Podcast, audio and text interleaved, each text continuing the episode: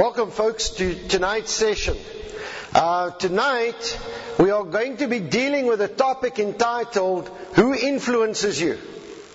And I want us to go and have a look in the Old Testament because I think it's really important that we get this particular topic sorted out and under our belt because I think a lot of people are actually compromising in their own life without even realizing it. And then you look again and it's to your own detriment.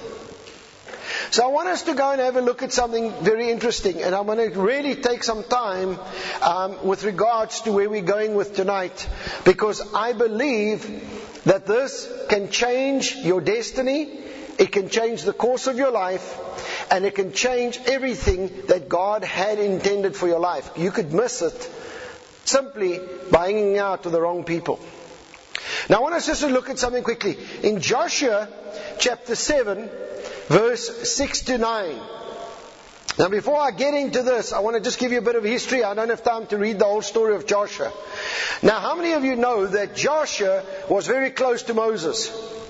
And so God had said that when Moses died, Joshua was to take over. Now, one of the reasons why Joshua was to take over was remember that every time Moses went up to the mountain, Joshua would wait for him halfway up the mountain. And so Joshua was really like a spiritual son to Moses. And he really tried to follow Moses and do whatever he could to please Moses and be there with Moses. And so when the time came that Moses died, Joshua took over. Now what happened was, Joshua then decided, listen, I'm going to lead these people. But remember that Moses had sent out the 12 tribes. And they came back with that report, remember? There were 10 against 2. And there was Joshua and there was Caleb waiting on the good report. But 10 had said, listen, it's impossible. You know, we are but grasshoppers in our sight, and so are we in their sight. So I want you to understand something, that it was the majority ruled. Now what is really sad was the Bible says that when they saw the fruit, when they saw what had come out of Canaan and they decided, listen, it is too much effort to do it, they actually wept and cried and lamented because they knew that they weren't going to get there. Now let me tell you something. Two guys had the right heart. Do you agree? I'm just giving you a quick history lesson here. Alright? Joshua and Caleb had the right heart. Now, what was Caleb's response the minute he heard that they were going into Canaan? Now, I just want to back up quickly. How long did Joshua and Caleb have to wait before they were allowed to go into the promised land? 40 years. Why? Because God had said, listen, because you did not obey me and just go in, and you sat down and believed the report of the ten spies who said that it was impossible, you are all going to die off in this wilderness.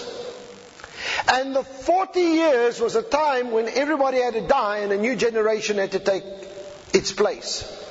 Now you must know, for 40 years, Joshua and Caleb were literally waiting and counting down the minutes to say, come on, this 40 years must hurry up, we want to get going. Because God had given a clear timing as to how long it was. Now what was very interesting was this, was that remember that when they went into the promised land, that generation that was going in with them had never seen a city before.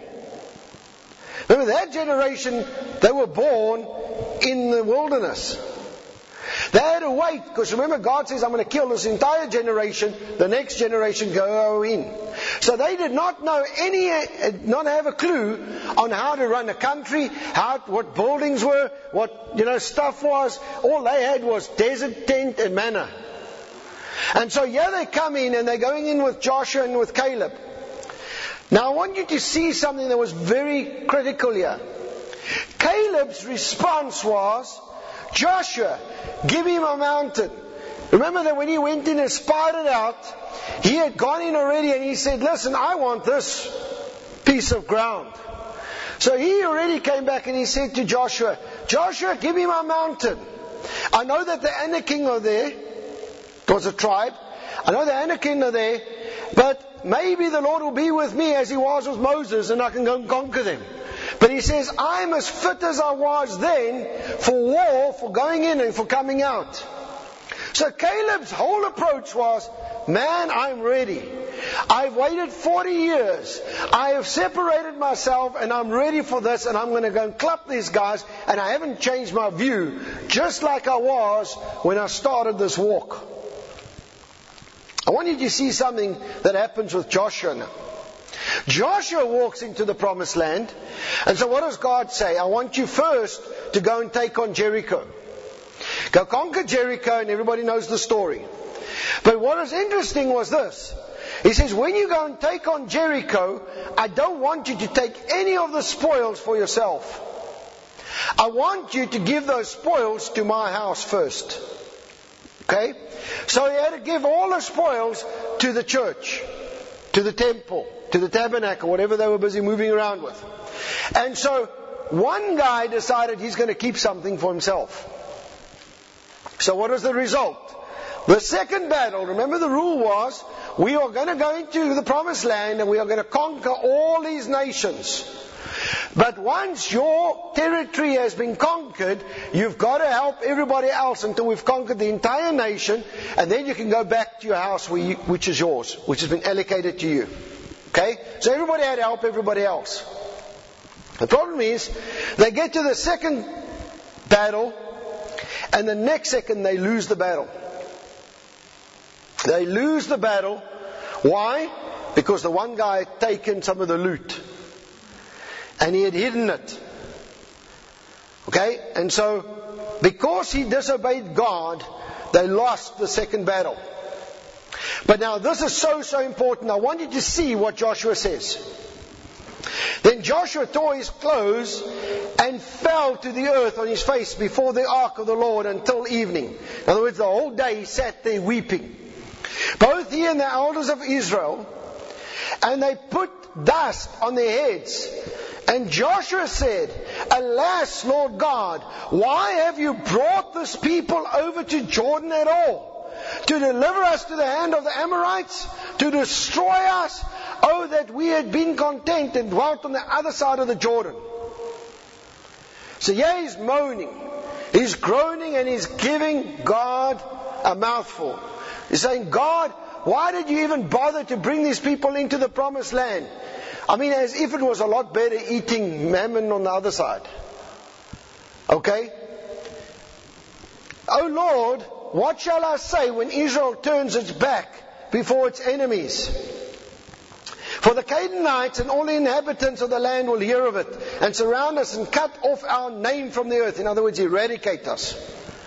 Then what will you do for your great name? So he says, now listen, what about your great name? If we die, you're worth nothing because you're a liar. How's that for spewing out some grief? But I want to show you something that is critical in this thing. I want to take you to this sentence. Verse 7. Why have you brought this people over the Jordan at all? To deliver us into the hand of the Amorites and to destroy us? Okay? So it's a concept of we're coming out and now we're in a bad place. I want us to go back to Numbers chapter 21 verse 5. I want you to see something here. This is where they had come out of Egypt. And remember they got to the place where there was no water. And they were busy moaning to Moses. And the people spoke against God and against Moses. So now they're both moaning at God and Moses. Why have you brought us out of Egypt to die in the wilderness? For there's no food, no water, and our soul loathes this worthless bread, this manna that we're eating.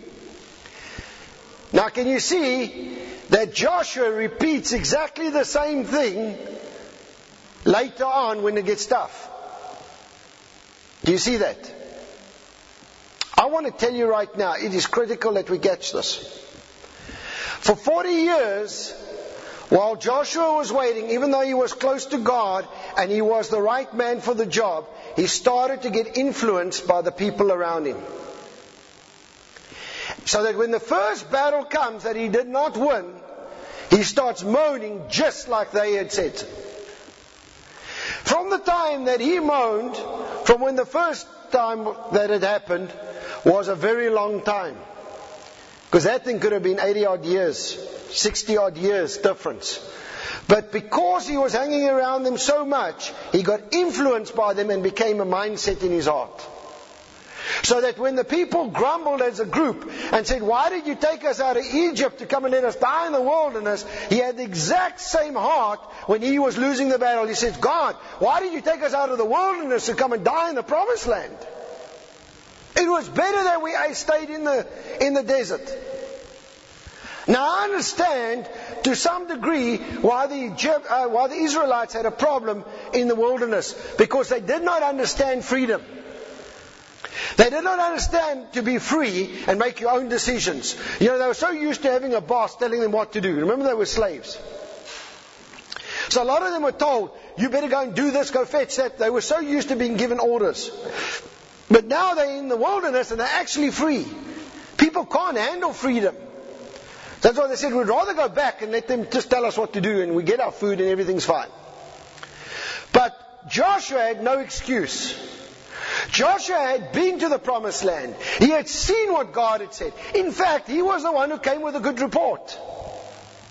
Instead of going like Moses did and said, God, why is there problems? Where's the sin in the camp? What is going on? Remember that the response to God after this thing when they attacked Moses was that God sent uh, snakes out to go and bite a whole lot of the people. A whole stack of people died because they started to turn against God and Moses. But yeah, we see Joshua makes a fatal mistake. He ends up the exact same place as the people. Eventually, God just rebukes him and says, What on earth are you putting your face in the dust for? Stand up, man. There's sin in the camp, and God starts dealing with him very harshly. But the point is this whoever you hang around, you're going to become like. And no matter how much you think you can change that, it is not going to happen. I want us to look at David's life quickly. David, in Psalm 1:1, I'm going to give you some Psalms here that David wrote. Blessed is the man who walks not in the counsel of the ungodly, nor stands in the path of sinners, nor sits in the seat of scornful. I want you to look at that very carefully. You do not walk in the counsel of the ungodly. What is that? Somebody who has got natural wisdom. There, there are men and women who will give you good advice, but it's not God advice.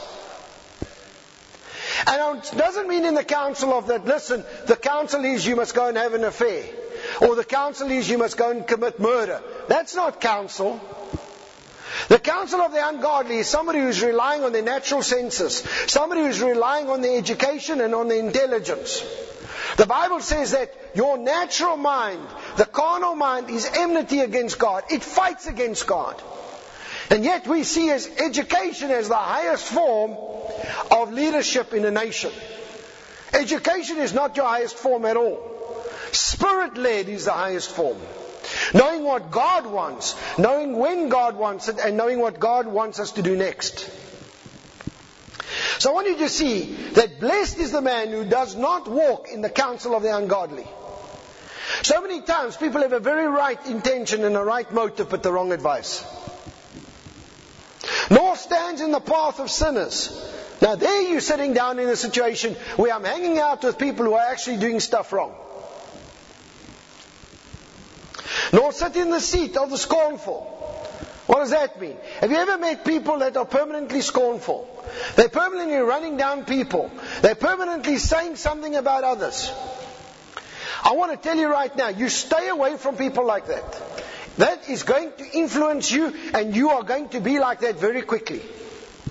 Have you noticed with young people, particularly when they hang out, and especially when they're good friends with somebody for a long time, they start speaking the same way? You know, they catch something. I mean, there's been people who've been hanging out with me for years and they still don't like marshmallows. There is something seriously wrong with my influence. I'm telling you, I really would have thought after all these years I would have affected a few guys, but what can I say? Get me converted. Psalm 101, verse 1 to 8. I sing of mercy and justice to you, O Lord. I will sing praises. I will behave wisely in a perfect way. Oh, when will you come to me? I will walk within my house with a perfect heart. In other words, here's David saying, I'm trying my best to be godly. I will set nothing wicked before my eyes. That's quite hectic to say, listen, I want to make sure that I don't see anything wicked. I hate the work of those who fall away. It shall not cling to me. A perverse heart shall depart from me. I will not know wickedness. Whoever secretly slanders his neighbor, him will I destroy. How's that? If he secretly slanders his neighbor, David says, I'm going to kill him. How many people do you know that is actually slandering somebody else? And they don't know about it. Let me tell you something. David was really trying to stand for righteousness. The one who has a haughty look and a proud heart, him I will not endure. My eyes shall be on the faithful of the land, and they may dwell with me. He who walks in a perfect way, he shall serve me. In other words, David was looking even the people around him. He says they're going to make sure that these people are people of integrity. Even the people who are serving him, who are close to him, he made sure that they carried a similar heart. Made sure they were pure. Why did David do that? Because the people around him will eventually influence you. Even if you are the boss and you've got employees, eventually somebody's going to say something that you are going to consider. So he says, listen, only those who walk in a perfect way will come and serve me. He who works deceit shall not dwell within my house. Any person who has a deceitful heart or some sort of unjust thing in their heart, they will not be part of my house. They will not be near me. He who tells lies shall not continue in my presence. Can you see? David was very strong with this. He said, listen, I need people who speak the truth, whose word is their word, the yes is their yes. They don't lie, they're not deceptive, they don't have wickedness in their heart, they have a pure heart. And it wasn't because David didn't want to, to associate with anybody that had some sort of sin in his life. He just did not want to be influenced by anybody around him. Because remember that this becomes your inner circle. So David said, within my inner circle there's going to be nobody of impurity. Because I need to keep my heart clean. I need to stay faithful to God. And he worked very hard at this thing. Early I will destroy all the wicked of the land, that I may cut off all the evildoers from the city of the Lord. Psalm 119 verse 115. Depart from me, you evildoers, for I will keep the commandments of my God. So yeah, I want you to see something. David does not take the same approach like Joshua. Joshua is just hanging out with the people and eventually his heart got tainted that he was such a strong, sincere guy. I mean, God gave him the nation.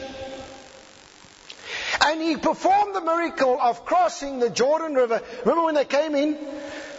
He crossed it just like the Red Sea. He put out the rod. It parted. They went through just like it happened with Moses. And yet, the influence had got to him to the point when the battle was on, he started to speak the wrong stuff, just like the ones that had influenced him. I want to tell you right now, we have got to watch who's influencing us. God wants us to move forward. I want to tell you something that this thing is so strong that it can actually stop your call. It can stop everything that God has on your life if you are hanging out with the wrong people. And I don't mean going into the world and going into a pub or a bar, wherever it is, to sit down and say, listen, I'm here to bring the light, I'm here to befriend somebody and help them. I'm talking about your inner circle, your close friends. Are the guys around you building you up and bringing you to a place of destiny, or are they sitting talking negative about everybody else? What does your close circle look like?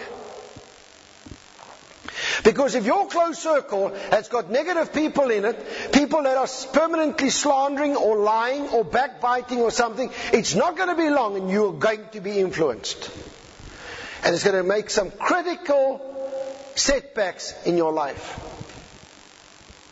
If it could happen to Joshua, I can promise you it's going to happen to you.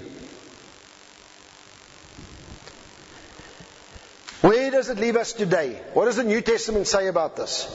Listen to this. 1 Corinthians 15 verse 33. Write this. This is the, the main scripture for tonight.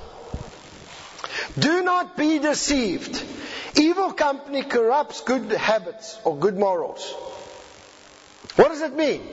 It means that if you hang out with the wrong person, you are going to be influenced. You are going to be influenced. But do you know what the worst is? It says, don't be deceived. How many Christians sit down and say, listen, I'm hanging around that person to fix it. I'm hanging around that person to change them or change the environment. Let me tell you something. You can change that person if you are radically on fire for God. But that means that you have got to spend time with God every single day. Two, three hours a day. Make sure you carry an anointing because the anointing breaks the yoke, not your friendship. And so, if you are not spending the hours before God to carry that anointing to break that thing off that person, you are not going to change them. You are not going to influence them. They are going to start influencing you without you even realizing it. I have seen it happen so many times. Do you know that I've sat down and I've been listening to people, and as I've been going, it is amazing when somebody comes with a negative report how fast people climb in and agree. It's absolutely amazing. I would sit down and go, listen, we're going this way, and everybody starts fighting. And they go, no, well, we don't agree. And they just want to go the negative route. I'm telling you right now, you have got to be very selective as to who's in your house. What does it mean? Who's in my inner circle? Who's close to me? And don't be deceived.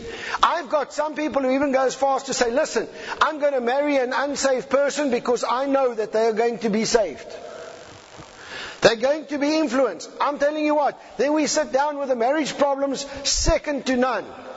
Because the partner says, well that's it, I'm married now, you will do what I say, you will not go to church, you will not do this, you will not do that. Because now the rules change, especially if you're the woman that was born again.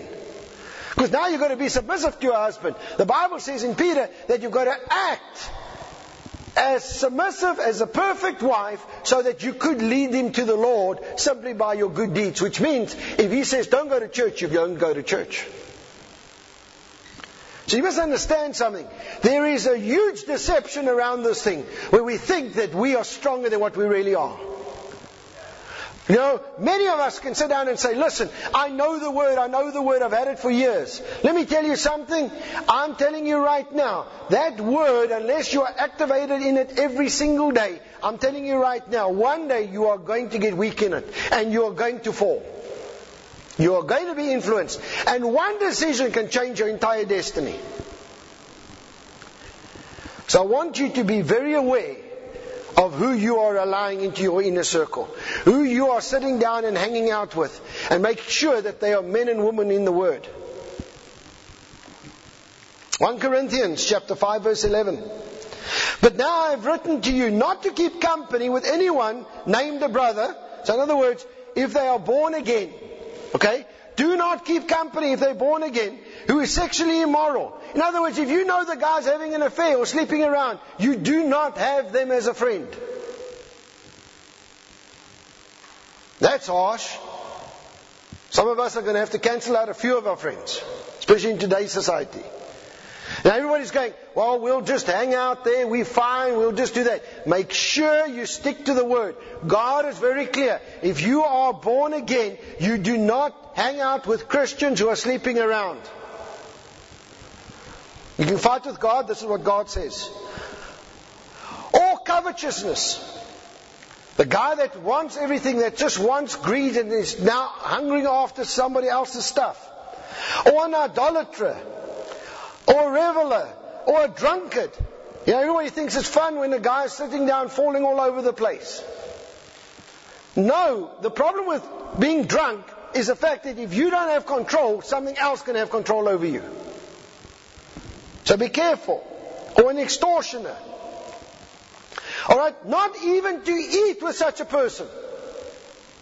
Paul's very strong with this stuff. But the church has got this thing so watered down, it goes, well, you can do whatever you want, you can go, you know, you just get born again and you can carry on sinning, it's fine, grace covers it all, you know. I've heard the latest one the other day, you know, you don't even need to have faith, you can just use Jesus' faith. I want to tell you right now, guys, there are certain things that we need to get right in the church. We need to start coming back into the thing of saying, I believe the Word of God and I'm going to do what God says. I believe that God's Word is there to protect me. And if God says that if I know that my brother is busy doing these things, I'm not going to hang around with him. Why? Because that is going to influence me somewhere. I want you to know this is very important. And then 2 Thessalonians chapter 3, verse 6. But we command you, brethren, now this is not a request. Okay? I want you to see that this is a very strict command that Paul's giving here. We command you, brethren, in the name of the Lord Jesus Christ, that you withdraw from any brother who walks disorderly and not according to the tradition which you received from us. So, in other words, anybody who is born again, it's not talking about the unsaved. Okay, the unsaved we know need to be loved and cared for until they get born again. Then they need to clean up the act. You see, we are sitting down and saying, this new Christianity that we've got, anything goes. As long as you have Jesus added to the mix. I'm telling you right now, scripturally it's not true. There's a lot of Christians that are sitting down, that are busy speaking bad about people, that are busy running people down. God is going to curse them with that. Do you know why? Because the Bible says, whatever you sow, you are going to reap. Do you know this thing of the wheel turns? You know that saying, the wheel turns? I actually like that saying because it's very true. I want you to get a picture of a wheel turning in front of you. And as it turns, I want you to see on the one hand Alright, if there's spokes now, on the one side, you're busy giving in. As it turns and comes back, it starts giving back. See, I'm giving out condemnation, criticism, speaking about people, slander, you know, I'm holier than you, everything else. It goes around and so it all gets poured back. The Bible says to the measure that you give, it will be returned to you. Same measure that I give, I'm going to get. So if you're suddenly getting disfavor, disunity, disharmony, all sorts of things happening in your life, you better ask yourself, what have I been sowing? Have I been sowing slander? Have I been sowing, sowing skinner? I'm so tired of the church of Jesus Christ gossiping about one another. Instead of praying, genuinely praying for one another and standing together and saying, What can I do to help you, brother? So I want to tell you right now your influence will determine your destiny. Your inner circle will determine where you're going. And you know, the other problem with some of the people that we have in our influence sphere is some of them are limited. You can only grow to the level that somebody else has grown ahead of you. What do I mean by that?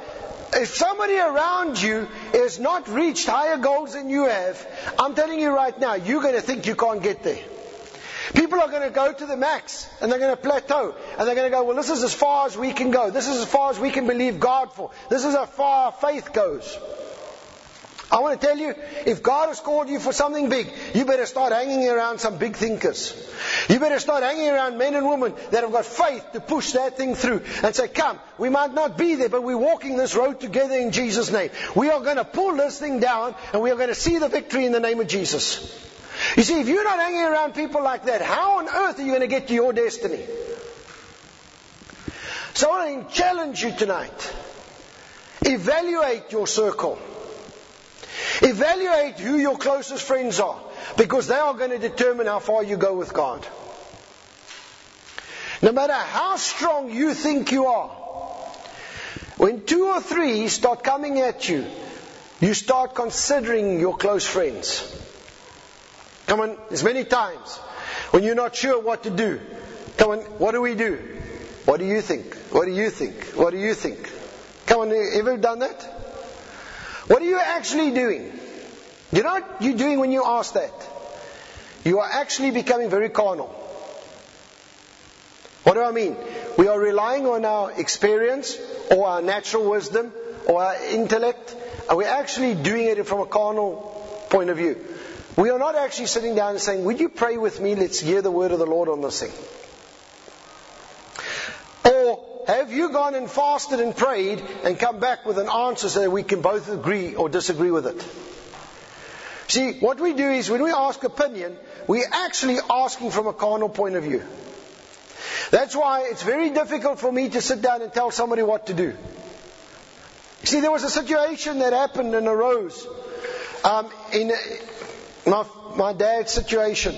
And my dad was busy with something and he was asking everybody, asking everybody and carrying on. And I did not give an answer or opinion. I just said, what do you want to do? Where do you want to go? Because I need to line up or believe God with him or whatever he wants. So one morning he woke up and he told me something. I said, well, do you realize that that's the word of the Lord? Then he went to go try it out and that, and they said, no, it can't be done and that. Now he came back today and he said, listen, I'm going to go back to the original thing that was in my heart. Now, what does that mean? It means that when God speaks, God knows better than everybody else. We need to go and ask God for godly wisdom. And when we go for counsel, it is godly counsel. It is godly counsel. When I go for somebody for counsel, I go, listen, I need you to fast and pray with me for three days before opening your mouth. And when three or four or five guys do that, and we come together, we say, listen, we have prayed, we have sought God, this is what I'm feeling. What do you feel? What do you feel? Then it's an agreement in the spirit because we've heard God. It is not an opinion. So I want to tell you right now, our church life is full of opinion. And the Bible says, do not go with your carnal mind. Your carnal mind is enmity against God. It is not going to hold up. When you sit down and you look at Joshua's story, where did he go wrong? His first response was not to sit down and say, inquire of the Lord. Moses used to do that. Remember when any time something went wrong, what did Moses do? I'm up the mountain. What did Joshua do? He fell on his face and cried and lamented and was so sorry about the battle and woe is me, all is lost. You see, I want you to see when you do stuff spiritually, there is a spiritual result. And we need to have a circle of friends, men and women who are seeking God and spiritually tuned. I don't mind. I know certain men, I can ask them and say to them, listen, what do you think? And they'll come to me and say, I haven't got a word of the Lord. Or they'll say, listen, I really sense the Lord is saying this right now. Well, how do I know they're going to be right? Because they've spent two hours a day in prayer. I know that every morning I can't get hold of the guy because he's in prayer. You understand? If he comes and tells me something, I'm going to listen. Because I know that he's heard God. But I want to go back to our key scripture. Just remember this 1 Corinthians 15, verse 33. Do not be deceived. Evil company is going to corrupt good habits. Hang around people that are not serving God, whether they're Christian or non Christian. If they're not genuinely obeying the Lord, they're not genuinely seeking God, they're not genuinely taking time out to have a quiet time with God, I'm telling you right now, they are going to influence you in a negative way, one way or another. And I'm just scared that you get to the place where your entire destiny is formed by their opinion. And you don't want to get up one day before God and God goes, why didn't you do this? And you go, uh, uh, uh, well, our gang said this. That's not an excuse. Or my faith wasn't strong enough to get there. God's going to go, well, why did you hang out with people who didn't have faith? You know, I'm very concerned with a lot of Christians' faith level. I go there and I sit down, I just hear negativity, I hear how everybody's sick, how bad things are, how wonderful the doctors are. I'm not hearing God is going to heal me in Jesus' name. Or I'm in a battle, I'm going to stand, I'm going to fight, help me fight. That's the stuff that should be coming out of our mouths. I'm in a battle, come and help me. No, I hear, no, well, this is just how life is. Let's just all get into a real ditch. Guys, if you hang around people like that, it's not long.